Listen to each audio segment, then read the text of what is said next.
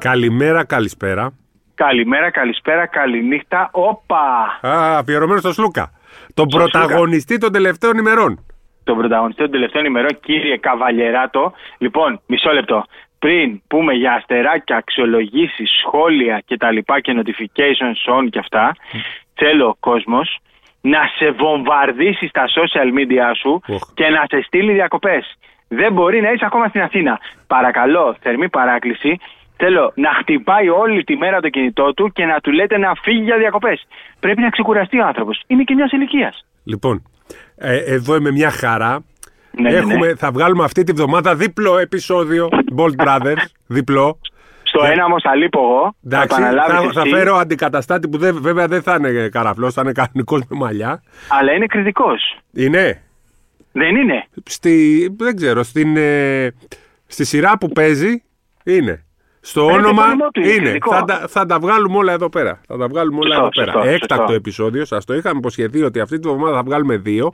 Λοιπόν, Χάρη Σταύρου, Σπύρος Καβαλιεράτος μαζί σας για άλλο ένα Bold Brothers. Με το Χάρη να είναι σε διακοπές, αλλά και στις διακοπές του να βγαίνει τηλεφωνικά, γιατί σας είχαμε υποσχεθεί όλο τον Ιούλιο φέτος θα είμαστε μαζί. Για τον Αύγουστο δεν το συζητάμε, γιατί και οι δύο έχουμε φροντίσει να μην έχουμε άδεια τον ε, Αύγουστο, ούτως ώστε να παρακολουθήσουμε και τις, ε, προ, την προσπάθεια της Εθνικής με τα φιλικά και μετά θα πάμε στις ε, Φιλιππίνες ε, για να παρακολουθήσουμε το παγκόσμιο κύπελο. Θέλουμε να κάνετε εγγραφή, όπως είπαμε. Χάρη σε εσάς έχουμε φτάσει τώρα, είμαστε στην κορυφή, μας περάσανε λίγο και πρέπει να ξαναπάμε. Πάμε μια προσπάθεια να ξανανεύουμε στην κορυφή, πήγαμε δεύτερη. Λοιπόν... Ε, ε, Κάνετε εγγραφή, όπως είπαμε, πατάτε αξιολόγηση, εγώ λέω βαθμολόγηση. Βάζετε αστεράκια όσο θέλετε, ένα, δύο, τρία, τέσσερα, πέντε, πέντε, πέντε, ναι. Λοιπόν, και προχωράμε να σχολιάσουμε την επικαιρότητα που είναι καυτή επικαιρότητα με τον Κώστα Σλούκα να έχει κάνει το μεγάλο μπαμ. Αν λέγαμε την προηγούμενη Τρίτη ότι ο Κώστας Λούκας θα είναι στον Παναθηναϊκό στο επόμενο podcast, θα μας παίρνανε για τρελούς. Συμφωνείς? Ναι, συμφωνώ. Καταρχήν θέλω να πω ότι άκουσα το προηγούμενο επεισόδιο, ήταν πολύ κακός ο ήχος. Αλλά επειδή σας υποσχεθήκαμε ότι θα είμαστε εδώ μαζί σας, κάνουμε ό,τι μπορούμε και τώρα εμείς. Είναι καλύτερος. Ωραία, μακάρι να είναι λίγο καλύτερος. Ε, από εκεί και πέρα, όχι, ναι, ρε Σπύρο, θα μας θεωρούσαν τρελούς. Ξέρεις, υπήρχε. Το ξέραμε. Εσύ, εντάξει, είχαμε πει, το είχαμε πει πολλές φορές στο podcast ότι ο Παναθηναϊκός παλεύει, αλλά έχουμε, είπαμε κιόλας ότι πήρε την άρνηση από τον Σλούκα. Σε μια-δύο προσεγγίσεις που είχαν γίνει. Ακριβώς γι' αυτό και όταν ο Ολυμπιακός αποφάσισε ότι δεν θέλει να συνεχίσει με τον Κώστα Σλούκα, γιατί ήταν περισσότερο απόφαση του Ολυμπιακού, ή τέλος πάντων ο Ολυμπιακός πρόλαβε τον Σλούκα και ο Παναθηναϊκός κατάλαβε ότι είχε πλέον έδαφος ναι. στο οποίο μπορούσε να χτυπήσει, έκανε την κίνησή του και τον πήρε. Ε, για μένα, αν με ρωτάς, ούτως ή άλλως μαζί κάνουμε συζήτηση, ε, ήταν η καλύτερη δυνατή εξέλιξη για μας, για το ελληνικό μπάσκετ, για τον Παναθηναϊκό και για τον Ολυμπιακό. Πρώτον, για τον Παναθηναϊκό, γιατί πήρε τον καλύτερο παίκτη που θα μπορούσε να πάρει σε αυτή τη free agency. Ακόμη και πάνω από τον Μίροτιτς, νομίζω ότι ο Σλούκας είναι πολύ σημαντικό. Για οποιονδήποτε, οποιονδήποτε παίκτη είναι καλύτερη κίνηση για πάρα πολλούς λόγους και όχι μόνο αγωνιστικούς. Ε, να το αναλύσουμε γι' αυτό, και αυτό στη συνέχεια. Ε, για τον Ολυμπιακό, γιατί θα έχει ακόμα περισσότερο κίνητρο ε, να ανταγωνιστεί με μεγαλύτερη σοβαρότητα και με μεγαλύτερη, πώς να το πω, αποφασιστικότητα πλέον τον Παναθηναϊκό που έχει πάει σε άλλα επίπεδα. Νομίζω και ότι δέχτηκε το... και ένα. Έτσι, ήταν δηλαδή ένα wake up call αυτό. Ότι... Ε, wake up... Ναι, wake up call ήταν περισσότερο όχι επειδή του έφυγε, αλλά επειδή πήγε στον Παναθηναϊκό. Ακριβώς. Ε, νομίζω αυτό είναι ξεκάθαρο. Και δηλαδή, επειδή ο... έχασε και τον, στην πορεία και την περίπτωση Μίροτιτς που ναι. θεωρούσαμε ότι ήταν πολύ κοντά. Ναι, σωστά. Όχι, δεν θεωρούσαμε, νομίζω ήταν. Ήταν, πολύ ναι, ναι, ήταν. Ε, σε προφορικό επίπεδο. Μετά... Υπήρχε, όπως είπα και στην εκπομπή του Διαμαντόπουλου, δεν υπήρχε προφορική συμφωνία, υπήρχε ναι, προφορική ναι. δέσμευση. Υπήρχε ένα καλό κλίμα, πλέον ναι. μετά η τιμή του εξοξεύθηκε σε επίπεδα. Ε, πήγε σε άλλο τέτοιο μετά. Μετά, όταν μπήκαν όλες οι ομάδες και έγινε και αυτό με τον ναι. Παναθηναϊκό που έριξε στο τραπέζι τέσσερα εκατομμύρια το χρόνο. Καταρχάς θεωρώ ότι λέει δεν πάω στην Ελλάδα, δεν μπλέκω με τους τρελούς. Πάμε κάπου αλλού. Αυτό σκέφτηκε, ναι, ναι. ναι, ναι. Αν όμως ισχύουν τα χρήματα που αναφέρει η Sport και δεν έχω κανένα λόγο να διαψεύσω. Εντάξει, αυτό το Sport. Ποσό είχε βγει πάντως. Ακριβώς, ότι... ακριβώς. Δεν είναι εύκολο να το απορρίψεις, έτσι. Ναι. Δεν είναι εύκολο. Όχι ότι του λείπουν τα χρήματα του Μίροτιτς. Απλά όταν σου δίνει κάποιους τέσσερα εκατομμύρια, Ε, σου δείχνει και πόσο σε θέλει, σου δείχνει πόσο ανταγωνιστικός θέλει να είναι, σου δείχνει πόσο, πόσο σημαντικός θα είσαι σε αυτόν τον οργανισμό. Δεν είναι εύκολο να απορρίψεις αυτά τα χρήματα του. Τι θα κάνει βέβαια ο Μύρωτης, θα το δούμε τις επόμενες ημέρες. Ε, νομίζω και εγώ ότι δεν θα έρθει στην Ελλάδα. Μακάρι να έρθει στην Ελλάδα. Βέβαια, είπε, στον Ολυμπιακό, αυτή τη στιγμή, Χάρη, που μιλάμε, υπάρχει απάντησή τους και στους δύο ότι δεν έρχομαι στην Ελλάδα. Ναι, ναι, ναι. Έτσι, τώρα μου πεις. Και για τον Σλούκα λέγαμε ότι δεν, δεν είχε απαντήσει αρνητικά. Είδαμε πως άλλαξε έτσι μέσα σε δύο-τρεις μέρες όλο αυτό. Ε, εμείς, εμείς μεταφέρουμε πάντα αυτό που γίνεται τώρα. Όπως και επειδή είχε, έγινε λίγο, ε, με την περίπτωσή μου και το Μήτογλου έχει γίνει λίγο σχόλιο.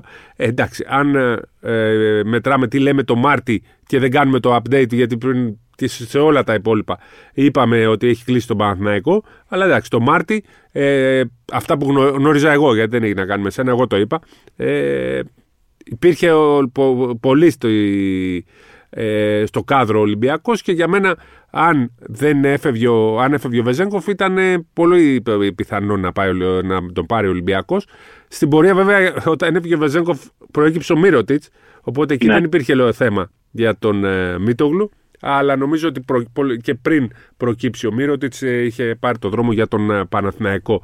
Οπότε ε, ήταν κάπως έτσι. Απλά ε, αυτό το βίντεο που κυκλοφορεί με το podcast ήταν από το Μάρτιο.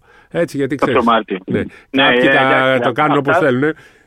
Αυτό δεν μπορείς να το αποφύγεις. Ναι, ναι, ναι. Διάβασα και λίγο τα σχόλια πριν στο προηγούμενο επεισόδιο. Ο Μιτ Πάπετ λέει: σας εκτιμώ, αλλά πέφτετε στα πάντα, και το γράφετε στα πάντα με κεφάλαια έξω σε επίπεδο προβλέψεων. Πρώτον, δεν κάνουμε προβλέψεις. Ναι. Δεύτερον, κάνουμε εκτιμήσεις ανάλογα με την επικαιρότητα και με το timing στο οποίο μιλάμε. Και τρίτον, ε, είχαμε πει ότι και εγώ τουλάχιστον μας το είχα πει ότι και ο Σλούκας και ο Βεζένκοφ θα φύγουν από τον Ολυμπιακό. Ναι, οπότε λογικά τα πάντα, τα πάντα λογικά ναι, δεν πέφτουμε έξω. Oh. Απλά θέλω να το πω ότι δεν κάνουμε προβλέψεις, κάνουμε εκτιμήσεις. Δηλαδή, με βάση το ρεπορτάζ. Έχουμε τις πληροφορίες μας, έχουμε το ρεπορτάζ μας, εκτιμούμε κάποια δεδομένα. Και το και, ρεπορτάζ okay. αλλάζει κάθε μέρα. Όχι κάθε μέρα. Κάθε ώρα. Όχι, κάθε ώρα, κάθε ώρα. Δηλαδή, ε, μία συνάντηση του Σλούκα με τον Αταμάν, έστω και διαδικτυακή, άλλαξε τα πάντα. Ναι. Αυτή είναι η πραγματικότητα. Τα πάντα αλλάζουν από τη μία στιγμή στην άλλη. Πρέπει να το καταλάβει και ο κόσμος. Γενικά δεν υπάρχει υπομονή. Ε, στο Ολυμπιακό, για παράδειγμα, πάμε σιγά-σιγά να. Εντάξει, ο Σλούκα. Θέλω να εξαντλήσουμε τον Σλούκα. Πάμε να εξαντλήσουμε τον Σλούκα. Γιατί είναι ένα, είναι ένα θέμα προς ε, συζήτηση. Και επειδή όλα παρεξηγούνται, να ξεκαθαρίσουμε ότι και η δική μου θέση είναι ότι ο Σλούκας από τη στιγμή που έφυγε από τον Ολυμπιακό ήταν ελεύθερος να πάει όπου θέλει. Το ότι πήγε στον Παναθηναϊκό δείχνει ότι έχει και τσαγανό και πιστεύει πάρα πολύ στον εαυτό του. Ε, για μένα ο Σλούκας είναι αυτή τη στιγμή ο άνθρωπος που πιστεύει περισσότερο από τον καθένα στον εαυτό του, γι' αυτό και όπως έχουμε πάρα πάρα πολλές φορές στην εθνική δεν αισθανόταν άνετα, δεν βολευόταν να παίζει μαζί με τον Γιάννη, γιατί ήθελε αυτός την μπάλα να την έχει και όχι ο Γιάννης, και αυτός και είναι και ένας λόγος ίσως που δεν πήγε στην εθνική τώρα, γιατί δεν, τον, δεν μπορεί να παίξει στο στυλ παιχνιδιού, δεν του άρεσε η εθνική έτσι όπως έπαιζε το, στο Ευρωμπάσκετ. Το έχουμε συζητήσει πάρα πολλές φορές, το έχουμε γράψει σε σχόλιο. Ο Σλούκας έχει ένα συγκεκριμένο στυλ που πρέπει να έχει την μπάλα στα χέρια του, και ούτε στον Ολυμπιακό, ούτε στην Εθνική συνέβαινε αυτό, να έχει δηλαδή τόσο πολύ την μπάλα στα χέρια, τόσο ήθελε. Βέβαια, τις επιλογές στο τέλος του τις έδινε ο Μπαρτζώκας, ο Ιτούδης τον χρησιμοποιούσε. Ε, στην Εθνική νομίζω ήταν μεγαλύτερο το πρόβλημα σε σχέση με τον ε, Ολυμπιακό, που τουλάχιστον στο τέλος ο Σλούκας ε, είχε τις επιλογές, είχε να διαλέξει αυτός τι θα γίνει στο παιχνίδι. Συμφωνώ απόλυτα μαζί σου. Στον Ολυμπιακό το δύο χιλιάδες είκοσι δεν γύρισε ακριβώς αμεσίας, αλλά γύρισε σαν ένα τεράστιο όνομα, τουλάχιστον για τα δεδομένα του Ολυμπιακού. Πιστεύω όμως ότι τώρα στον Παναθηναϊκό πηγαίνει ως μεσίας και, και θα πληρωθεί ως μεσίας και θα πρέπει να δουλέψει στην καθημερινότητά του ως μεσίας του Παναθηναϊκού, γιατί νομίζω ότι ε, και στα καλά και στα άσχημα θα είναι αυτός που θα ακούει και τα περισσότερα μπράβο και την περισσότερη κριτική. Αλλά νομίζω ότι συμφωνώ στο εκατό τοις εκατό με αυτό που είπες, ότι είναι πάρα πολύ ανταγωνιστικός και είναι ο άνθρωπος που πιέζει ο ίδιος τον εαυτό του σε καθημερινή βάση. Ε, δεν νομίζω ότι θα έχει πρόβλημα στον Παναθηναϊκό. Απλώς πρέπει να δούμε συνολικά το, το puzzle πώς θα διαμορφωθεί. Γιατί, γιατί το λέω αυτό. Δεν μπορώ να σκεφτώ για παράδειγμα πώς ο Σλούκας ή ο Βιλντόζα δεν θα βρίσκονται στην αρχική πεντάδα του Παναθηναϊκού. Ε, δεν νομίζω ότι ο Παναθηναϊκός πήρε τον Βιλντόζα για να τον έχει στο ρόλο του έκτου παίκτη. Δεν νομίζω ότι πήρε τον Σλούκα για να τον έχει στο ρόλο του έκτου παίκτη. όπως ήταν στον Ολυμπιακό. Θεωρώ δηλαδή ότι ε, το θεωρώ αυτονόητο θα βρίσκονται μαζί στην αρχική πεντάδα, με τον Βιλντόζα στον Άσο και τον Σλούκα στο δύο, όπως βλέπουμε και στον Ολυμπιακό, τον Σλούκα να παίζει περισσότερο στο δύο με τον Walkup στο ένα. Οπότε ξέρεις, εκεί προκύπτουν διάφορα ζητήματα. Ε, αυτά βέβαια θα τα δούμε στην πράξη, θα δούμε πώς θα καλύψει ο Αταμάν οποιαδήποτε τρύπα που εμείς θεωρούμε ότι μπορεί να υπάρχει αμυντικά αυτή τη στιγμή στην περιφέρεια του Παναθηναϊκού. Γενικώς είναι ε, ό,τι καλύτερο μπορούσε να συμβεί και στον Παναθηναϊκό και στο ελληνικό μπάσκετ, η μεταγραφή του Σλούκα στον Παναθηναϊκό. Γιατί θα έχουμε πάρα, πάρα πολλά ζητήματα να συζητάμε στη διάρκεια της χρονιάς και κυρίως στους πρώτους μήνες αυτής της σεζόν που έρχεται, η οποία νομίζω θα μας θυμίσει, Σπύρο, ε, περιόδους περίπου εκεί στη δεκα... το δύο χιλιάδες δέκα. Τέτοιες για σας, για σας. Για, για, για μένα που είμαι μεγαλύτερος θα μου θυμίσει και το ενενήντα τρία και το ενενήντα τέσσερα. Φυσικά. Και το ενενήντα πέντε και το ενενήντα έξι και το ενενήντα επτά. Φυσικά. Είναι, για μένα αυτή τη στιγμή είναι η τρίτη ε, μεγάλη περίοδος του, του ελληνικού μπάσκετ που σχετίζονται, σχετίζονται και Ολυμπιακός και Παναθηναϊκός. Γιατί η πρώτη ήταν του Άρη και της Εθνικής το ογδόντα επτά. Η δεύτερη είναι, ξεκινάει εκεί το ενενήντα δύο ενενήντα τρία τον Ολυμπιακός Παναθηναϊκός αρχίζουν και φτιάχνουν ομαδάρες. Η, ε, η τρίτη είναι όταν εκεί ήταν μόνος ο Παναθηναϊκός και μπαίνει ο Ολυμπιακός το επτά και το οκτώ και ξαφτιάχνουν ομαδάρες. Και τώρα, αφού που χώρισε λίγο ο Παναθηναϊκός, φτάσαμε στο δύο χιλιάδες είκοσι τρία, τριάντα χρόνια μετά, στο πρώτο επίπεδο Ολυμπιακός και Παναθηναϊκός, τριάντα έξι τριάντα επτά το ελληνικό μπάσκετ. Οπότε ε, για μένα είναι πολύ καλά νέα όλα αυτά. Είναι πάρα πολύ καλό το ότι ο Παναθηναϊκός δυναμώνει τόσο πολύ. Ε, Δεν θα πούμε πολύ μεγάλα λόγια αυτή τη στιγμή, γιατί πρέπει να τους δούμε και μέσα στο γήπεδο, αλλά όπως και να κάνουμε. Το ενδιαφέρον, τα διαρκεία, τα τηλεοπτικά που βέβαια ούτως ή άλλως έχουν πουληθεί, αλλά θα δούμε πόσο μεγάλος χαμός θα γίνεται κάθε εβδομάδα με τον μπάσκετ. Όχι πλέον με μία ομάδα, τον Παναθηναϊκό ή τον Ολυμπιακό, αλλά και με τους δύο κάθε εβδομάδα. Πολύ μεγάλη υπόθεση. Το αγωνιστικό, επειδή είναι ο Αταμάν και βολεύεται με πολλούς αστέρες, νομίζω θα το βρουν και με τον Βιλντόζα και με τον Σλούκα, και πρέπει να δούμε και την υπόλοιπη πεντάδα, ας πούμε, το, το υπόλοιπο ρόστερ. Σιγά σιγά ο Παναθηναϊκός τα πολλά κενά κουτάκια τα καλύπτει.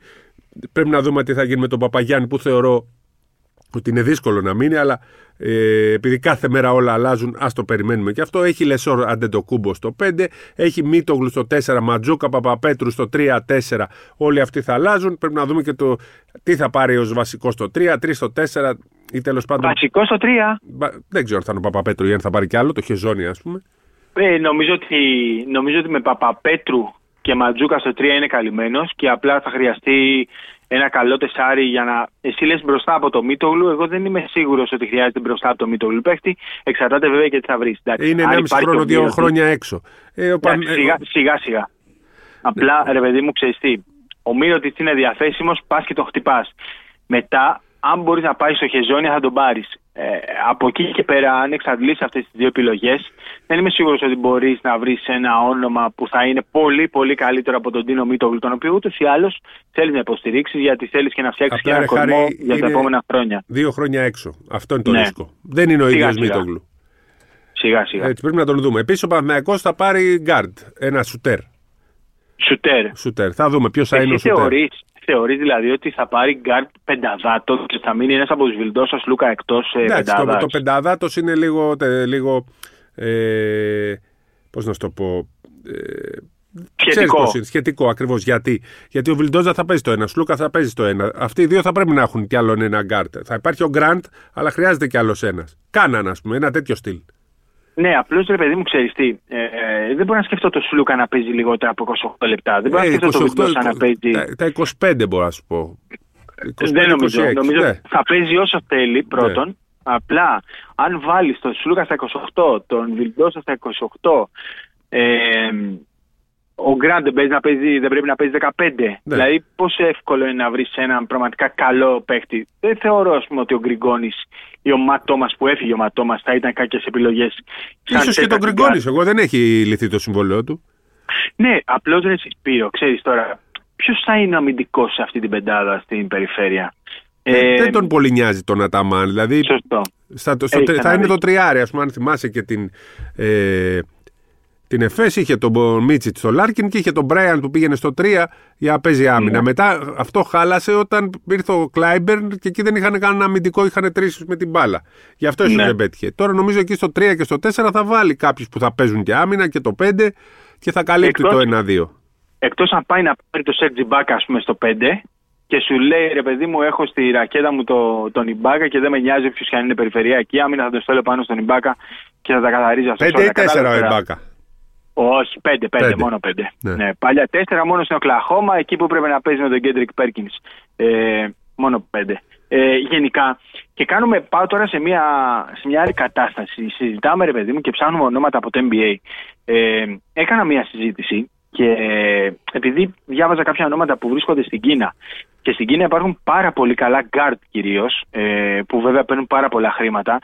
Αλλά είναι περιπτώσεις που μου θυμίζουν λίγο Τζο Γιάνγκ. Δηλαδή, Τζο Γιάνγκ ήταν στην Κίνα, έβαζε τριάντα, τριάντα πέντε, πενήντα πόντους όσους έβαζε και ήρθε με πάρα πολύ λίγα χρήματα στον Προμηθέα για να δοκιμάσει να φτιάξει το όνομά του να παίξει στην Ευρωλίγα. Νομίζω ότι υπάρχουν εκεί παίχτες. Ο Άνταμς, ο, ο Αντώνιο Μπλέικνι που παίζει στους Chicago Bulls παλιά, θα μπορούσαν να, να έρθουν στην Ευρώπη. Αλλά έκανα μια συζήτηση με κάποιον και μου είπε ότι την αγορά της Κίνας δεν την κοιτάζει σχεδόν καμία ομάδα της Ευρωλίγκας. Ότι γενικά με παίκτες που πηγαίνουν στην Κίνα δεν ασχολούνται.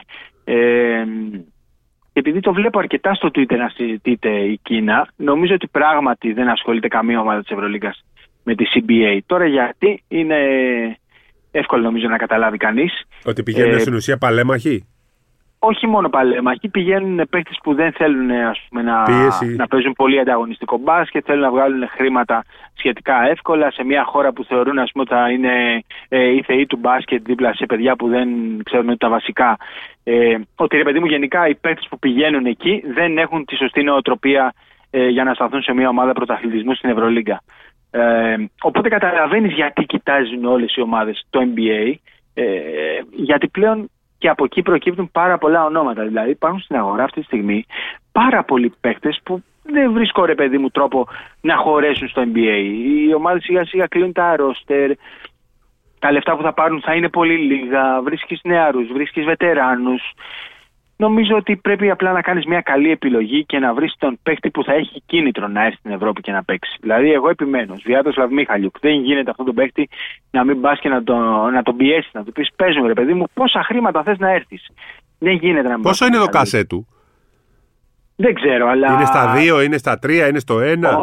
Όχι, δεν μπορεί να είναι στα δύο και στα τρία. Δεν νομίζω Α. ότι. Δεν, μπο, δεν μπορεί να είναι εκεί. Δηλαδή, θεωρώ ότι αν του πουλήσεις την καλή κατάσταση, την ιδανική κατάσταση, τον σωστό ρόλο, θα μπορείς να τον πάρεις και με ένα εκατομμύριο. Ε, εντάξει, δεν έχει κάνει και κάτι τρόμερο. Ε, παλεύει, επιμένει εκεί, χάνει χρόνο να βρει στο N B A ένα συμβόλαιο. Έκλεισε καλά τη χρονιά στου Charlotte Hornets, αλλά δεν βρίσκει, ρε παιδί μου, αυτό τώρα την ευκαιρία που, που χρειάζεται. Είναι σχεδόν δύο μέτρα, τριαροδιάρι ή διαρωτριάρι. Τριαροδιάρι, διαρωτριάρι, ναι, είναι στα φτερά, μπορεί να παίξει και τις τρεις θέσεις. Παλιό L. Μπορεί... Παλιό L, λέει. Και μπορεί να μαρκάρει τρεις, μπορεί και τέσσερις. Είναι καλός αμυντικός. Είναι σκληρό παιδί, είναι ναι. Ουκρανός, είναι καλοσουτέρ, έχει καλό σώμα. Είναι ένας παίκτης ρε παιδί μου που στη σωματοδομή ε, μου θυμίζει λίγο ή, ακόμη λίγο πιο αθλητικό Παπανικολάου. Ναι. Κατάλαβες, δηλαδή τέτοιο κορμί. Ε, πότε μπορείς να πεις ότι ο Παπανικολάου μπορεί να μαρκάρει τέσσερις θέσεις, μπορεί να μαρκάρει από το ένα έως ένα ελαφρύ τεσσάρι. Ναι. Τέτοιος παίκτης είναι. Ε, υπάρχουν πάρα πολλοί παίκτες. Και ο Παναθηναϊκός δηλαδή θεωρώ ότι εκεί μπορείς να, μπορεί να βρει το πεντάρι που θέλει να βάλει δίπλα στο Λεσόρ. Δεν μπορώ να από πίσω από το Λεσόρ. Μπορεί να βάλει όμως ένα παίκτη δίπλα στο Λεσόρ και να έρχεται από αυτή την αγορά.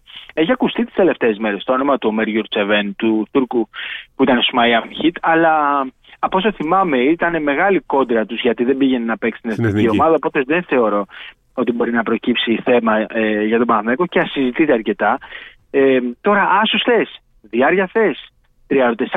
Πάντως για τον Γουίλι Γκόμεθ το είχαμε πει πάρα πολλές φορές εμείς εδώ και ναι. Βγήκε στην συνέχεια ότι έγινε η πρόταση. Αυτά εμείς τα έχουμε πει πολύ πριν βγουν στην επιφάνεια για, για τις προτάσεις του Παναθηναϊκού. Ναι, ναι. Έχει γίνει τεράστια προσπάθεια από τον Παναθηναϊκό για τον Ερναν Γκόμεθ. Ε, δεν διαψεύστηκε ποτέ, ίσα ίσα επιβεβαιώθηκε. Ε, έχει γίνει πραγματικά τεράστια προσπάθεια για αυτό τον παίκτη και θα δεις ότι στην Ευρώπη θα κάνει. Θα κάνει ό,τι θέλει, ό,τι θέλει. Νομίζω δηλαδή θα είναι από τους πάρα πολύ αποτελεσματικούς σέντερ. Δεν θα είναι δύσκολο για εκείνο να βάλει δεκαέξι δεκαοκτώ πόντους κάθε βράδυ. Ε, πες, δώσε πάσα, δώσε πάσα. Τι θέλεις να σου πω. Ε, ποιον, τον Ιμπάκα θέλεις. Το Φόρους θέλεις, τον Αρχιντιάκονο θέλεις. Ποιον θέλεις, όποιον θέλεις. Ο Αρχιντιάκονο τι εγώ... γίνεται. Τον παρακολουθούσα στο κολέγιο, είχε ενδιαφέρον το όνομά του. Γιατί έτσι. Ναι, το... ναι. Αυτός τι κάνει, αυτός είναι σουτέρ, έτσι, διάρρη. Αυτός είναι ασώδιο. Α, ασώδιο. Ε, στην Ευρώπη θεωρώ ότι θα ήταν πάρα πολύ καλός. Είναι Αμερικανός ή Ιταλός? Αμερικανο-Ιταλός πρέπει να είναι. Νομίζω ο Ρίζες έχει Ιταλικές. Απλά ρε παιδί μου, είναι κομμανταδόρος. Δηλαδή δεν είναι ο κλασικός Αμερικανός. Α, δεν είναι σουτέρ, που θυμάμαι εγώ. Έχει και αξιόλογο σουτ, αλλά ξέρεις τώρα στην Ευρώπη θεωρώ ότι θα προσαρμοζόταν πάρα πολύ εύκολα. Ναι. Όπως θα προσαρμοζόταν θεωρώ πάρα πολύ εύκολα ο Ραούλ Νέτο. Έχει παίξει και στην Ευρώπη, Βραζιλιάνος playmaker. Ε, αυτός ήταν ο Ουάσιγκτον, ε, εκεί τον θυμάμαι εγώ. Ναι, και ο Ουάσιγκτον ήταν σε αρκετές ομάδες. Playmaker ήταν ο Νέτο. Playmaker, ναι, ναι. Κλασικό playmaker, καλό σώμα, καλός κουμανταδόρος, είναι στρατηγός και αυτό. Ναι, ακριβώς. Μετά πεντάρια. Δηλαδή. Οκ, okay, άστον η μπάκα που προφανώς και είναι δύσκολη περίπτωση. Εξαρτάται βέβαια και πόσο πληρώνεις και τι πουλάς στον παίκτη, έτσι. Ε, υπάρχει ο Μόζες Μπράουν που είναι πολύ μακρύ, μακρύ πεντάρι, επιθετικός παίκτης που να κουμπάει την μπάλα πολύ εύκολα στο καλάθι. Υπάρχουν παίκτες, υπάρχουν. Το θέμα είναι πόσο εύκολα τι θα τους πουλήσεις, αυτό που σου λέω. Τι θα τους πουλήσεις. Δηλαδή, είσαι ο Αταμάν. Θα πεις έναν παίκτη. Πώς, πόσο εύκολο είναι να του πεις ότι έλα εδώ να μοιραστείς τον χρόνο με το Λεσόρ. Θα είσαι μπροστά από το Λεσόρ, θα είσαι πίσω από το Λεσόρ. Τι θα του δείξεις. Ε, θα του πεις ότι θέλουμε να πάρουμε την Ευρωλίγκα και σε δύο χρόνια θα είσαι ο κορυφαίος στην Ευρώπη. Όλα αυτά εξαρτώνται πώς θα πουλήσεις τον παίχτη, ε, το, το πλάνο σου, τη φιλοσοφία σου και το όραμά σου. Ο Ολυμπιακός τώρα ψάχνει τεσάρι. Έτσι. Ακούγεται πάρα πολύ το όνομα του Άντονι Γκιλ. Τον Άντονι Γκιλ τον έχουμε πει εδώ και πάρα πολλά επεισόδια. Ήταν ένας παίκτης που είχε συνεργαστεί ο Μπαρτζώκας ε, στη Χίμκι, τον είχε φέρει, τον είχε φτιάξει, τον είχε στείλει στο εν μπι έι. Ε, απλώς δεν είναι ελεύθερος. Αν πού είναι τώρα ο Γκιλ? Ήταν στην Ουάσιγκτον, είναι στην Ουάσιγκτον. Θεωρώ ότι αν έβγαινε στην αγορά, ναι, ο Ολυμπιακός θα έκανε κίνηση για εκείνον, γιατί είναι και γνώση του ευρωπαϊκού μπάσκετ και είναι ένα παιδί σε καλή ηλικία, είναι ανταγωνιστικός και ξέρει το, τη φιλοσοφία του προπονητή του. Αλλά υπάρχουν. Ε, ξέρεις, το λέμε συχνά, δεν υπάρχουν ελεύθεροι παίκτες ε, καλοί. Δεν είναι αυτό, δεν ισχύει ποτέ. Πάντα υπάρχουν παίκτες και αν δεν υπάρχουν τους φτιάχνεις εσύ. Ε, ε, δεν υπάρχει μεγαλύτερη, παιδί μου, πώς να το πω, μεγαλύτερη κοτσάνα και τη λέμε εμείς συχνά, έτσι. Δηλαδή, οι, οι δικοί μας, ε, οι δημοσιογράφοι το λέμε συχνά, δεν υπάρχουν παίκτες. Παίκτες υπάρχουν παντού, πάντα υπήρχαν και πάντα θα υπάρχουν. Το θέμα είναι ποιον, πόσο βαθιά θες να σκάψεις και πόσο, πόσο ρίσκο θέλεις να πάρεις. Δεν γίνεται να μην πάρεις ρίσκο αυτή την περίοδο. Δεν υπάρχουν στην αγορά παίκτες. Ε, δεν μπορεί ας πούμε, να είναι ελεύθερος. Ποιος να σου πω τώρα.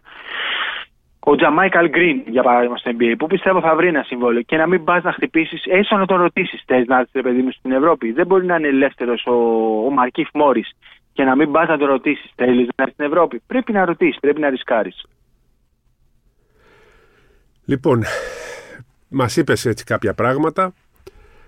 Ε, παίχτε από την Ευρωλίγκα, δεν βλέπεις. Παίχτε από την Ευρωλίγκα για πού, για τον Ολυμπιακό, για το τέσσερα. Ναι, ας πούμε, για, για το δύο. Κοστέλο, για παράδειγμα. Δεν ξέρω, πώς ήρθε αυτός. Δεν ξέρω. Κοστέλο είναι ελεύθερος. Ε, σχετικό είναι και αυτό, τώρα ξέρεις. Ε, Τι θέση παίζει ο Κοστέλο. τέσσερα τέσσερα.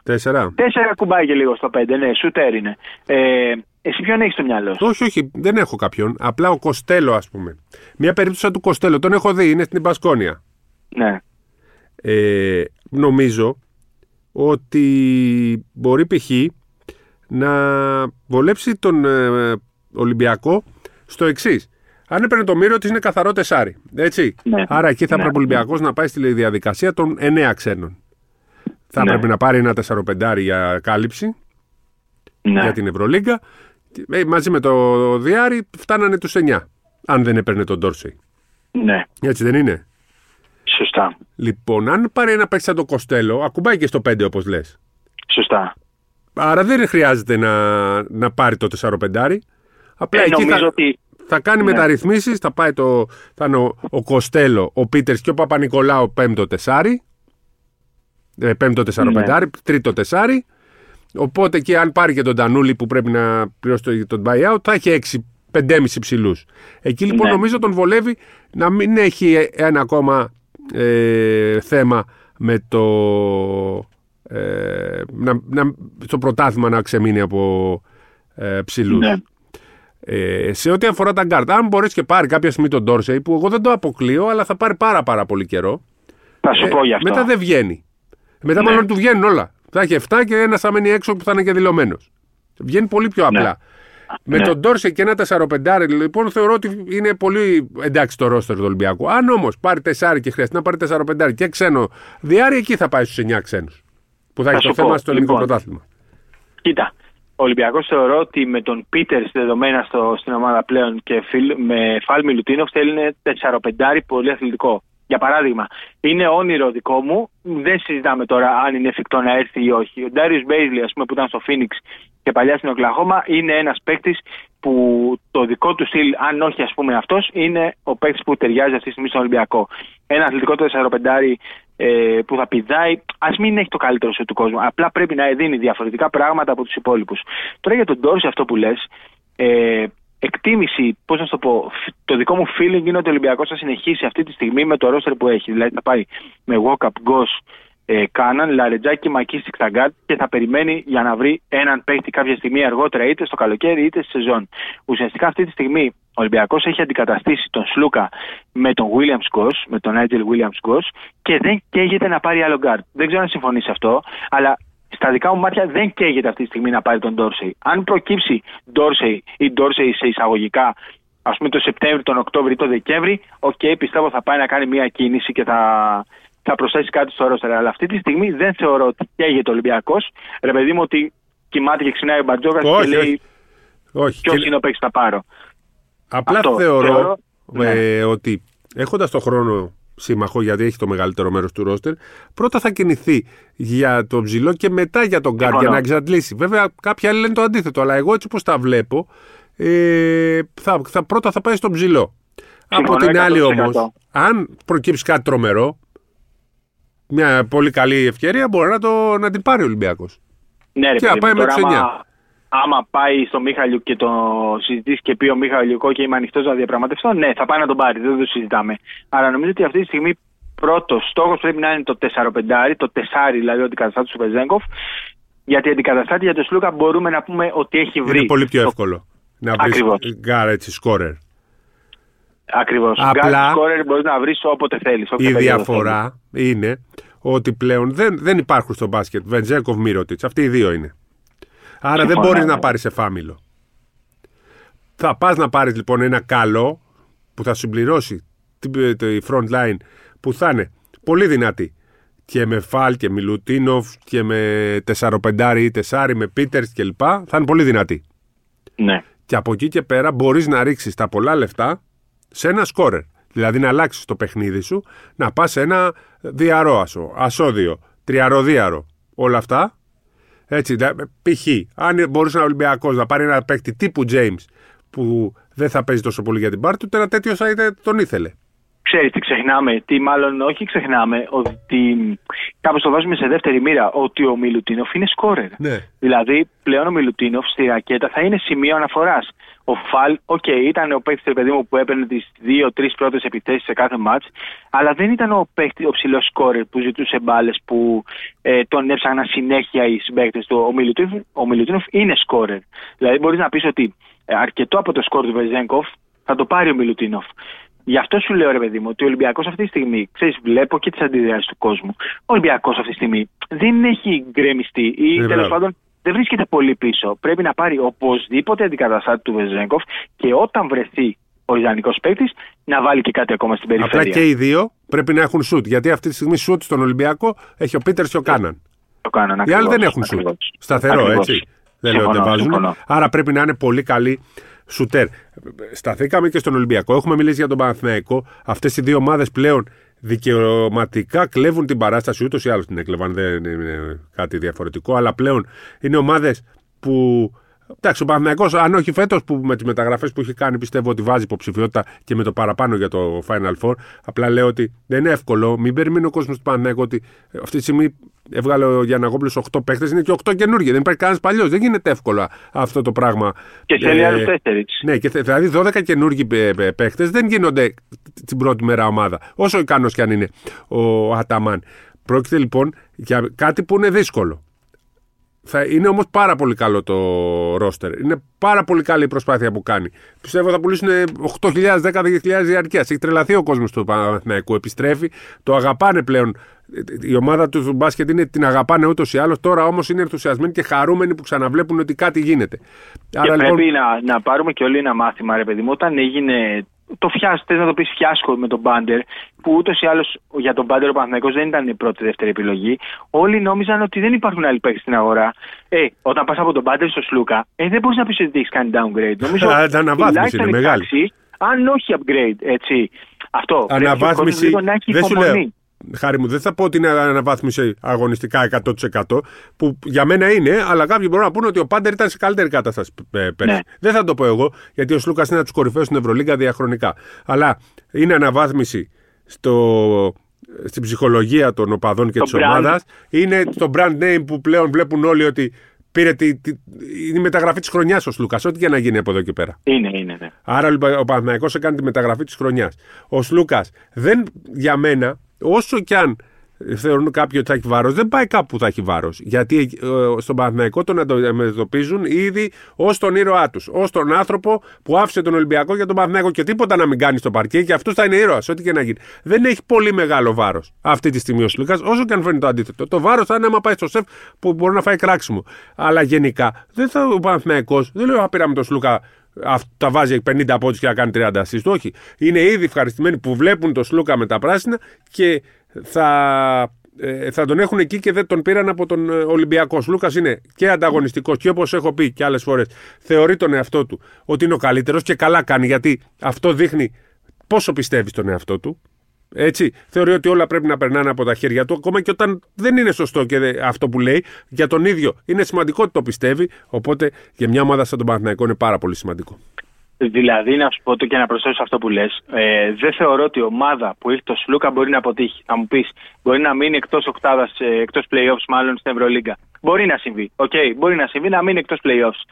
Αλλά να δεις κάτι που δεν θα είναι ωραίο, κάτι που θα σε διώχνει από το γήπεδο, θεωρώ ότι είναι απίθανο να συμβεί σε ομάδα στην οποία υπάρχει ο Σλούκας, σε ομάδα στην οποία υπάρχει ο Αταμάν, σε ομάδα στην οποία υπάρχει ο Βιλντόζα και τέτοιοι παίκτες. Και ε, αν ο Παναθηναϊκός έκανε ενεργοποιούσε για τη Βόμβα Μίροτιτς, ο Γιαννακόπουλος θα είχε, θα είχε πετύχει αυτό που είχε πει στο Instagram σε ένα post, ότι θέλω την πεντάδα μου να έχει τέσσερις παίκτες των δύο εκατομμυρίων και τον Μαντζούκα. Θα ήταν πάρα πολύ κοντά στο να συμβεί αυτό και θα ήταν και πάρα πολύ κοντά στο να συμβεί με αρκετά περισσότερα χρήματα από τα τέσσερα επί δύο, τα οκτώ. Δηλαδή θα είχε δώσει κοντά στα τρία στον Σλούκα και θα είχε δώσει κοντά στα τέσσερα στον Μίροτιτς. Θα μιλούσαμε τώρα για ποσά άλλων εποχών. Ε, γενικώς πολύ ευχάριστη κατάσταση που βλέπουμε στον Παναθηναϊκό. Για μένα δεν είναι δυσάρεστη η κατάσταση ε, στην οποία βλέπουμε στον Ολυμπιακό. Υπομονή στον κόσμο να δούμε πώς θα ολοκληρωθούν τα ρόστερ και γενικά ακόμη και Σεπτέμβριο να φτάσουμε και να υπάρχουν τρύπες. Δεν χρειάζεται γκρίνια, θα καλυφθούν όπως ε, εκτιμήσουν οι προπονητές ότι πρέπει να καλυφθούν. Λοιπόν, και μου δώσες δύο πάσες τώρα. Μαντζούκας. Ο Μαντζούκας παίζει και το, στο Ευρωπαϊκό Νέων. Στο Ευρωπαϊκό Νέων παίζει η εθνική μας ομάδα. Ε, προκρίθηκε καλά, όλοι προκρίνονταν στους δεκαέξι. Πήγε ως δεύτερη. Για να περάσουμε σε άλλο θέμα. Μαντζούκας είναι πολύ καλός. Ζούγρης πολύ καλός. Ε, για να δούμε τι θα καταφέρει. Παίζουμε με την Ισλανδία και μετά να, να δούμε πού μπορεί να φτάσει αυτή η εθνική. Το λέω τώρα γιατί μου είπες για τον ε, Μαντζούκα. Ναι. Έχουμε και αυτή την εθνική, την παρακολουθούμε. Μπαίνουμε σε ρυθμούς εθνικών ομάδων. Έρχεται η εφήβων που είναι, όπως έχουμε πει, η καλύτερη μας φουρνιά εδώ και πάρα πάρα πολλά Όπα, χρόνια. Περίμενε. Πες όμως ότι είναι και από τα φαβορί για να πάρει το χρυσό μετάλλιο. Έτσι. Δεν ξέρω αν είναι για χρυσό, το αλλά τρόπια. Για μετάλλιο είναι. Ναι, ναι, είναι πάρα μετά πολύ καλή ομάδα. Μετά πάρα πολύ καιρό έχουμε ε, πολύ καλούς παίκτες. Οι δύο του Παναθηναϊκούς, ο Σαμαντούροφ και ο Αβδάλας. Ο Παναθηναϊκός που έχει κάνει επένδυση και εκεί. Του Ολυμπιακού είναι ο Αμπόση και ε, νομίζω πήρε κι άλλον έναν παίκτη από αυτή την εθνική. Ο Δεν Σπρίτζιο ήταν, υπάρχει κι άλλος. Νομίζω Α, που ναι. πήρε. Αλλά okay. δεν ξέρω αν έχει ανακοινωθεί. Υπάρχει ο Ροζακέας, ο Τσακτσίρας, ο Πατρίκης και φυσικά το νούμερο ένα όλων αυτών. Έτσι. Σίγουρα κάποιον yeah. ξέχασα, αλλά μην με παραξηγήσουν. Το κύριο Ηλιοτόπουλο έχετε ξεχάσει. Ναι, γι' αυτό λέω ότι νούμερο ένα πιο μπροστά είναι ο Ηλιοτόπουλος που τον έχω για εν μπι έι. Αν, αν γίνει αυτό που περιμένουμε. Έτσι και... Ναι. Οπότε με μεγάλο ενδιαφέρον τους περιμένουμε και αυτούς να τους δούμε στο, στο παρκέ. Μου έδωσε αυτή την πάσα. Ναι. Ο κόσμος ρωτάει πότε θα βγει η προεπιλογή της Εθνικής Ελλάδας. Έχουμε πει ότι θα ήταν γύρω στις δεκαεπτά δεκαοκτώ, πλησιάζει η ώρα, δεν ξέρουμε πώς και μέχρι το τέλος της εβδομάδας. Πάει, έχει πάει λίγο προς τα πίσω, έτσι. Ναι, ε, περιμένουμε ε, ακριβώς τι θα γίνει με τον Γιάννη, είναι κάποιοι άλλοι παίκτες, ο Παπαπέτρου έχει τον νόμο του. Ε, κάποιοι παίκτες θεωρώ ότι είναι δεδομένοι, όπως είναι ο Παπαγιάννης, ο Παπανικολάου, ο Λαρετζάκης, ο Μήτογλου. Για το Μήτογλου παρεπιπτόντως δεν το έχει αναφέρει κανένας, αλλά έχει παίξει τεράστιο ρόλο ε, η Ομοσπονδία και ο Βαγγέλης Λιόλιος το να κερδίσει αυτή την υπόθεση. Έμεινε απ' έξω από όλη την ε, συζήτηση, όμως ε, έχουν γίνει πάρα πολλά που εγώ μπορώ, είμαι σε θέση να τα γνωρίζω και σύντομα θα, κάποια από αυτά θα ακουστούν. Έπαιξε πολύ μεγάλο ρόλο ε, η Ομοσπονδία στο να κερδίσει αυτή την ε, υπόθεση. Και ξέρεις, μερικές φορές λέμε μπορεί να χάνεις κάτι, αλλά κερδίζεις πολλά. Μπορεί να κάνεις μια υποχώρηση, να κάνεις ένα-δύο βήματα πίσω, αλλά παίρνεις ε, φόρα για άλλα πράγματα. Το κρατάμε αυτό. Ε, Μήτογλου λοιπόν θεωρώ ότι θα είναι. Ε, Σλούκας είναι έξω. Ε, ο Καλάθης δεν ξέρω, δεν είμαι σίγουρος, αλλά. Άστο, άστο, όλα ναι. Στην ώρα τους. Ο Γόκαπ είναι σίγουρος, ο Ντόρσεϊ είναι έξω. Ε, θα είναι δηλαδή ο Γόκαπ στη θέση του, του Naturalize. Ε, ο Κώστας δεν ξέρω τι ακριβώς θα γίνει. Για τον Γιάννη περιμένουμε. Φτάνει η ώρα. Όλα την ώρα τους. Ναι, για να τα δούμε. Έρχονται και τα λοιπόν, φιλικά. Άλλο θέμα, λοιπόν, λέγε. Λοιπόν, ναι, επειδή για τα φιλικά βγήκαν και τα εισιτήρια για το μάτς με τη Σλοβενία και ακολουθούν και για το τουρνά Ακρόπολης. Και θυμάσαι ότι πέρυσι είχαμε πει, είχαμε κάνει έκκληση στην Ομοσπονδία να βγάλει πακέτο τριήμερο για το Ακρόπολης. Και από ό,τι είδα βγήκε όντως πακέτο τρίμερο για το Ακρόπολης, ε, το οποίο νομίζω θα είναι διαθέσιμα σε μερικές ημέρες. Και από όσο ξέρω κι άλλο ένα αίτημα είχες κάνει και θα υπάρχουν χιλιάδες φανέλες Γιάννη Αντετοκούνμπο στη επιτέλους διάθεση του κοινού. Θα δύο αιτήματά σου. Ναι. Φανέλες εθνικής. Λοιπόν, Σπυρό, ε, πάμε σε ερωτήσεις γιατί είναι πάρα πολλές και σιγά σιγά με αυτές να κλείσουμε. Πάμε. Ο Θεοδόσης Γιαννακίδη λέει Σβέντ ή Μα Τόμας για Ολυμπιακό, θα ακούγατε. Το Αμά Τόμας εγώ ναι. Είναι, αν δεν είχαν πάει Παναθηναϊκό Παπαπέτρου για δεύτερο τριάρι και Αγραβάνης για τρίτο πεντάρι. Ε, θα μου τέριαζαν πολύ για τον Ολυμπιακό. Εντάξει, νομίζω Παπαπέτρου και Αγραβάνης δεν θα ήταν δύο παίκτες που θα ήθελε ο Ολυμπιακός. Τώρα για τον Σβέντ είχα κάνει μια ερώτηση γιατί γενικώς το όνομά του είχε εξαφανιστεί το τελευταίο διάστημα και ο Βατούτιν είχε πει μια τάκα ότι χωρίς Μιλουτίνοφ και Σβέντ θα ρίξουμε αρκετά το ρόστερ. Η δική μου ενημέρωση είναι ότι θα μείνει τελικά την Τσέσσεκα Μόσχας. Ο Κωνσταντίνος, πολλά τα εκατομμύρια κίνηση ηγέτη που θέλει να λέει, αλλά παραπονιέται, οκ, okay, είναι σχόλιο, δεν είναι ερώτηση. Α, ο Γιώργος Κούρτης μας λέει, δεν σας ακούω για τα μεταγραφικά insights, αλλά για την μπασκετική ανάλυση. Αλλά ρε φίλε, πόσο υπερβολικά έξω έχετε πέσει σε οποιαδήποτε μεταγραφική πρόβλεψη, Μήτογλου στον Ολυμπιακό, ανανέωση Φλούκα. Περίμενε, εντάξει. Ένα λεπτό. Του, α, α, αυτά είναι δικά μου. Έτσι δεν είναι του Χάρη. Εντάξει, τα απαντήσαμε. Εντάξει, αυτά τα δύο. Αλλά το Μήτογλου, επειδή τα έχετε βγάλει, είναι, ο Μήτογλου είναι του Μαρτίου. Μετά το Μαρτίου. Είπαμε, έτσι. Το Μαρτίου. Εντάξει. Κάντε μια εκπομπή με τις κινήσεις των ομάδων στο N B A. Θα το κάνουμε αργότερα στο καλοκαίρι. Ο Κλέανδρος Μπαΐζ λέει: θα το ξαναπώ. Ο Ζούγρης είναι έτοιμος να παίξει Ολυμπιακό ή Παναθηναϊκό. Τρίτη επιλογή για τον Ολυμπιακό είναι σίγουρα καλύτερη από τον Τανούλη που ακούγεται. Ε, θα συμφωνήσω για το συγκεκριμένο σχόλιο με τον Κλέανδρο. Και εγώ δεν θα διαφωνήσω, γιατί ο Ζούγρης μου αρέσει πάρα πολύ. Είναι Τσάρλς Μπάρκλεϊ για μένα. Απλά είναι κοντός. Γι' αυτό είναι Τσάρλς Μπάρκλεϊ. Δεν πειράζει, εντάξει. Μπορεί να εξελιχθεί νομίζω σε ένα πάρα πολύ καλό παίκτη. Only Gate seven λέει: βάλτε ένα μικρό section σε κάθε επεισόδιο για τα νέα του N B A, γιατί υπάρχουμε και εμείς που ξενυχτάμε. Έχεις δίκιο, φίλε μου. Τώρα που θα ξενυχτάμε παραπάνω με το Βεζένκοφ, να δούμε πώς θα κοιμηθούμε του χρόνου. Το γεγονός ότι ο Μήτογλου έχει να παίξει ομαδικό μπάσκετ υψηλό επίπεδο ενάμιση χρόνο, δυόμιση λέω εγώ, πώς θα, δεν σας προβληματίζει, πώς θα μπορέσει να ενσωματωθεί και να παίξει την Ευρωλίγκα. Γι' αυτό λέμε σιγά σιγά, γι' αυτό σιγά σιγά θα μπει στην. Γι' αυτό εγώ λέω ότι δεν μπορεί να πάει βασικός ο Μήτογλου. Είτε λοιπόν πρέπει με κάποιο τρόπο να προφυλαχθεί, ούτως ώστε η, η επανένταξή του να είναι ομαλή. Έτσι. Να, μπορεί ε, όμως με την εθνική να πάρει ρυθμό. Σίγουρα θα πάρει ρυθμό και σίγουρα το παιδί δεν ήταν στο σπίτι του και καθόταν και έβλεπε Netflix όλο αυτό το διάστημα. Είπε για ομαδικό μπάσκετ, είναι διαφορετικό το ομαδικό σιγά, από το σιγά. Ατομικό. Έτσι ακριβώς, σιγά σιγά. Αξίζει λέει ο Καζαμπού που από Έλληνες που ακούγονται ο Ολυμπιακός να ασχοληθεί με νέα παιδιά που εμφανίζονται στο τουρνουά Άντερ είκοσι. Παραδείγματος χάρη λέει το Σαράροβιτς, Ντερίντερ και τον Νούνιες. Ε. Αντέχει το build-up ο οργανισμός στη δεδομένη στιγμή. Ο Νούνιες ε. είναι αυτός που πήγε ο Ουλμ. Αυτός είναι. Ναι. Ε, υπάρχει ένα τρομερό hype τις τελευταίες μέρες για το συγκεκριμένο. Απλά να θυμίσω ότι η Ρεάλ Μαδρίτη τον είχε αποδεσμεύσει. Αυτό που σίγουρα κάτι θα λέει, έτσι. Ναι. Ε... Ξέρεις, θέλω ρε λοιπόν, Χάρη, τι δεν έχουμε συζητήσει. Ναι. Ο Βούξεβιτς ανήκει ακόμα στη Ρεάλ. Ο Βούξεβιτς είχε δοθεί δανεικός στην Παρτίζαν. Νομίζω είχε δοθεί δανεικός και είχε μείνει ως ελεύθερος τελικά. Ε, οπότε αυτή τη στιγμή, αν θέλει να πάει όντως στην Ουάσιγκτον, που δεν το βλέπω πολύ πιθανό να πηγαίνει δηλαδή στην κανονική περίοδο, θα πρέπει να μιλήσει η Ουάσιγκτον με την Παρτίζαν. Πάντως να σου πω κάτι. Έλληνας είναι, έτσι. Ναι. Ίσως θα πρέπει να είναι κάποια στιγμή και αυτό μια λύση, αν και δεν είναι τόσο έτοιμος. Αλλά... Ε, Για την εθνική λες τώρα, για τον Ολυμπιακό ή τον Παναθηναϊκό? Τον Ολυμπιακό ή τον Παναθηναϊκό, κυρίως για τον Ολυμπιακό θα λέγαω. Αφού ο Παναθηναϊκός θα έχεις πληρώσει εκεί. Το γεγονός ότι δεν έπαιξε σε αυτή την Παρτίζαν, ε, νομίζω ότι κάτι δείχνει. Κάτι δείχνει, ναι. Μπορεί να μην δείχνει και τίποτα. Μπορεί όμως και κάτι να δείχνει. Ναι. Αυτό. Και ειδικά με πάρα πολλά προβλήματα που είχε η Παρτίζαν στη διάρκεια της σεζόν. Χρήστος Τροχίδης. Πιστεύετε ότι υπό προϋποθέσεις θα μπορούσε ο Σάσα να μπει στην κουβέντα για ρούκι της χρονιάς? Ναι, με. Ε, το θεωρώ πολύ δύσκολο, γιατί οι Αμερικανοί γενικώς δίνουν μια μεγαλύτερη όθηση και προώθηση στα δικά τους παιδιά. Και εντάξει, τώρα δεν το συζητάμε ότι ο ανταγωνισμός είναι πολύ ψηλός. Ε, ο Γουμπανιαμά θα είναι ο ρούκι της χρονιάς. Θα πρέπει να γίνει κάτι ακραίο για να μην είναι ο Γουέμπι. Να σου αν πω... δεν είναι ρε παιδί μου ο Γουέμπι, θα είναι νομίζω ένας Σκουτ Χέντερσον, θα είναι κάποιος άλλος. εικοσιοκτάχρονος μπορεί να βγει. Όχι, δεν εννοώ ναι, απλό κανονισμό. Αν ε, έχουν βγάλει ποτέ κάποιον, ας πούμε.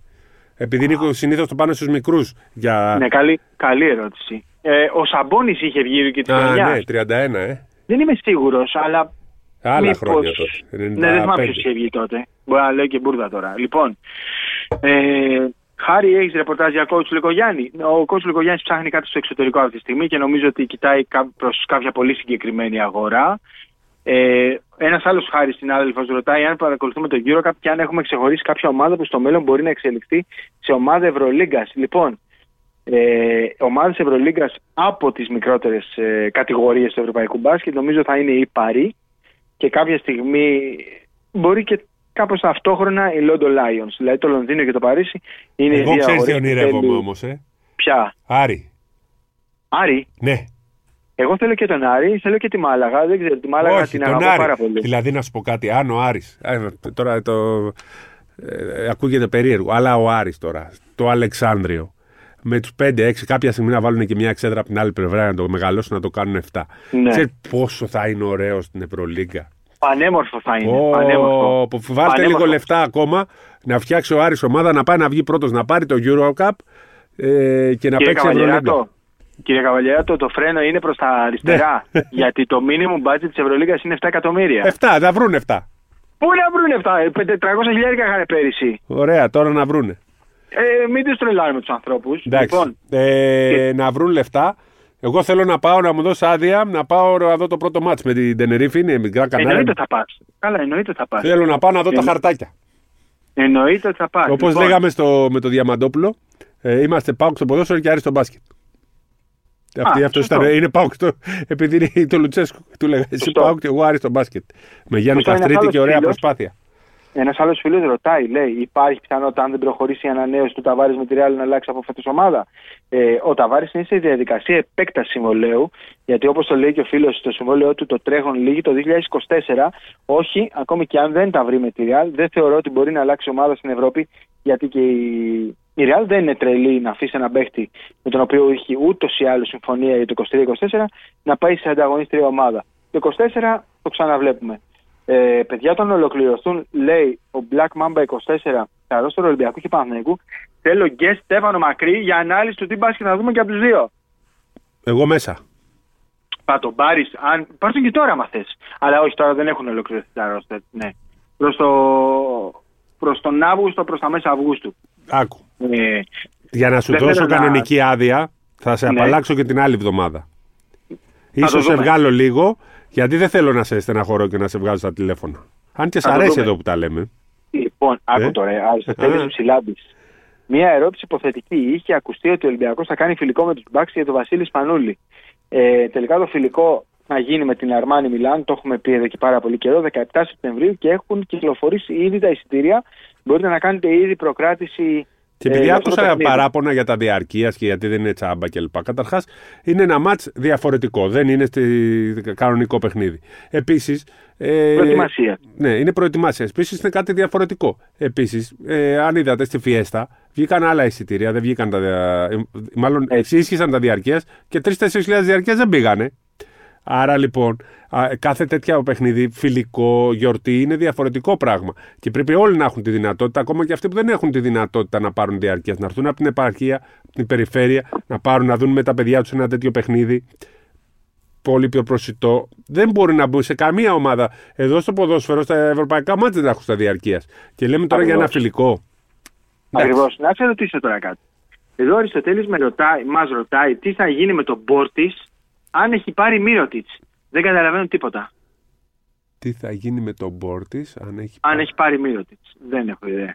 Ο Πόρτις πάντως θα είναι στην Εθνική Αμερικής. Ο Πόρτις τι? Δεν θα είναι στην Εθνική Αμερικής. Θα είναι στην Εθνική Αμερικής, η οποία η Εθνική Αμερικής χτίστηκε για να αντιμετωπίσει ε, το Γιάννη, τον Λούκα και όλους αυτούς τους ναι. superstar του International Basketball. Λοιπόν, Χρήστος, ε, παιδιά καλησπέρα. Ε, έχω ένα ερώτημα σχετικά με τον Νικολαή του Ολυμπιακού. Στο αν υπολογίζεται από την ομάδα και αν υπάρχει ο Τσαλμπούρης σαν τρίτο πεντάρι. Όχι, ο Τσαλμπούρης έκλεισε και στην Μπιλμπάο να ανανέωσε. Οπότε Μπράβο. δεν τίθεται θέμα, αλλά ούτως ή άλλως δεν, τον, δεν έκανε στον Μπαρτζώκα για τις αμυντικές του αδυναμίες, όχι για την επίθεση. Σωστά. Για τον Νικολαίδη δεν βλέπω να υπολογίζεται για τον Ολυμπιακό. Ωραία. Δημήτρης Κάπα, ένα σχόλιο για το ρόστερ της Team γιου ες έι. Ε, εγώ θα πω ότι και ας αντιδράει πολλοί κόσμος, πολλοί κόσμος ότι δεν θα μπορούσε να είναι πολύ καλύτερο. Ε, μου αρέσει πάρα πολύ το γεγονός ότι επιλέχθηκαν νεαρά παιδιά και ανταγωνιστικά παιδιά. Ε, θεωρώ ότι ο Τζέιλεν Μπράνσον, για παράδειγμα, θα κάνει παπάδες σε αυτό το παγκόσμιο. Και όπως είπε ο Κέρ, ε, είναι ναι. παίκτης που ξέρει FIBA basketball. Και ξέρουν FIBA basketball και οι περισσότεροι έχουν παίξει και σε μικρές εθνικές ε, σε ναι, international tournaments. Ο Μπράνσον, για παράδειγμα, ήταν ο εμ βι πι του μουντομπάσκετ των εφήβων στην Κρήτη. Στην ομάδα που υπήρχε και ο Jason Tatum. Ήταν ο εμ βι πι εκείνη του τουρνουά. Οπότε καταλαβαίνετε ότι κάτι θυμούνται και κάτι ξέρουν από αυτό το επίπεδο. Είναι καλή ομάδα. Ε, δεν ξέρω αν είναι αρκετή για να πεις ρε παιδί μου ότι θα πάρει περίπατο το τρόπο, αλλά νομίζω είναι μια καλή ομάδα. Ένας άλλος φίλος λέει: ο Χαραλαμπόπουλος μου έχει κάτσει πως αν επιστρέψει στο Ολυμπιακό προφανώς θα βγει λίρα εκατό με το πρόγραμμα ανάπτυξης της ομάδας, αλλά δεν θα μαζεύονται λέει πολύ στο τρία με Παπ, Λάρη και Μακίσικ. Ε, σχετικές είναι πλέον οι θέσεις, δηλαδή. Δεν μπορείς να πεις ότι ο Λαριτζάκης είναι τριάρι, ούτε ότι είναι διάρι. Μπορείς να πεις όμως ότι μπορεί να συνυπάρξει με άλλα δύο γκάρτ στην πεντάδα. Σχετικά είναι όλα αυτά. Ε, έχουμε γενικά κάποια εξέλιξη στο θέμα Χαραλαμπόπουλου, Σπύρο? Όχι, νομίζω ότι. Και είπε και ο Διαμαντόπουλος ότι μάλλον θα υπογράψει στην Ιταλία. Στην Ιταλία, ναι, ναι, ναι. Έτσι. Σωστό. Ε, ωραία, καλησπέρα. Ε, μια αντιστοιχεία ομάδων Ευρωλίγκας με εν μπι έι, σαν style of basketball, δηλαδή Boston μοιάζει με Ολυμπιακό για παράδειγμα. Ε, την έχουμε κάνει αυτή τη συζήτηση. Έχει πει και ο Σπύρος ότι ο Ολυμπιακός έμοιαζε περισσότερο πέρυσι με το Μαϊάμι, με το Μαϊάμι που ούτως ή άλλως έβλεπε ο Γιώργος Μπαρτζώκας.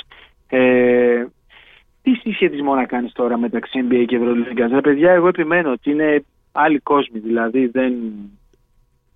Ακούω αυτά για ψαλίδες που κλείνουν, ανοίγουν. Δεν πιστεύω ότι υπάρχει καμία ψαλίδα ανάμεσα σε Ευρώπη και Αμερική. Δηλαδή, αν βάλεις τον Ολυμπιακό του Μαρτίου να παίξει με την ε, Βοστόνη του Μαρτίου, ε, δεν θεωρώ ότι η Βοστόνη θα, θα δυσκολευτεί να κερδίσει με τριάντα, τριάντα πέντε, σαράντα πόντους. Ε, απλώς κάποια στιγμή θα πρέπει το μπάσκετ να γίνει παγκόσμια, να έχει τους ίδιους κανονισμούς.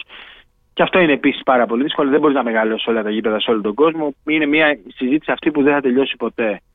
Ε, ο, Ήμουν Κρήτη και συγκεκριμένα αρέστηνο μία εβδομάδα και δεν είδα ούτε Χάρη ούτε Σάσα που πάτε και κρύβεστε. Να πάτε να βρείτε το Σπύρο τον Καβαλιεράτο. Σπύρο, πού θα σε βρούνε? Στην Αθήνα. Σε ποια Αθήνα, πού όμως? Όπου θες, στο Καλυθέα, Νέα Σμύρνη, όπου θες, κάπου εδώ θα γυρνάω. Σφυροκοπήστε τον με μηνύματα να πάρει άδεια. Ναι. Ε, πω, πω, είναι πάρα πολλά τα, τα μηνύματα. Ε, Δεν υπάρχει άλλος τέτοιος παίκτης σαν τον Καλά στην Ευρώπη που να τον νοιάζει, να μοιράζει παρά να σκοράρει και να παίζει και αμινάρα. Πού να πάει ο Καλάθης? Ε, μια χαρά παίκτης είναι ο Καλάθης και απορώ που κάποιοι θεωρούν ότι έχει τελειώσει για μένα. Μάλιστα.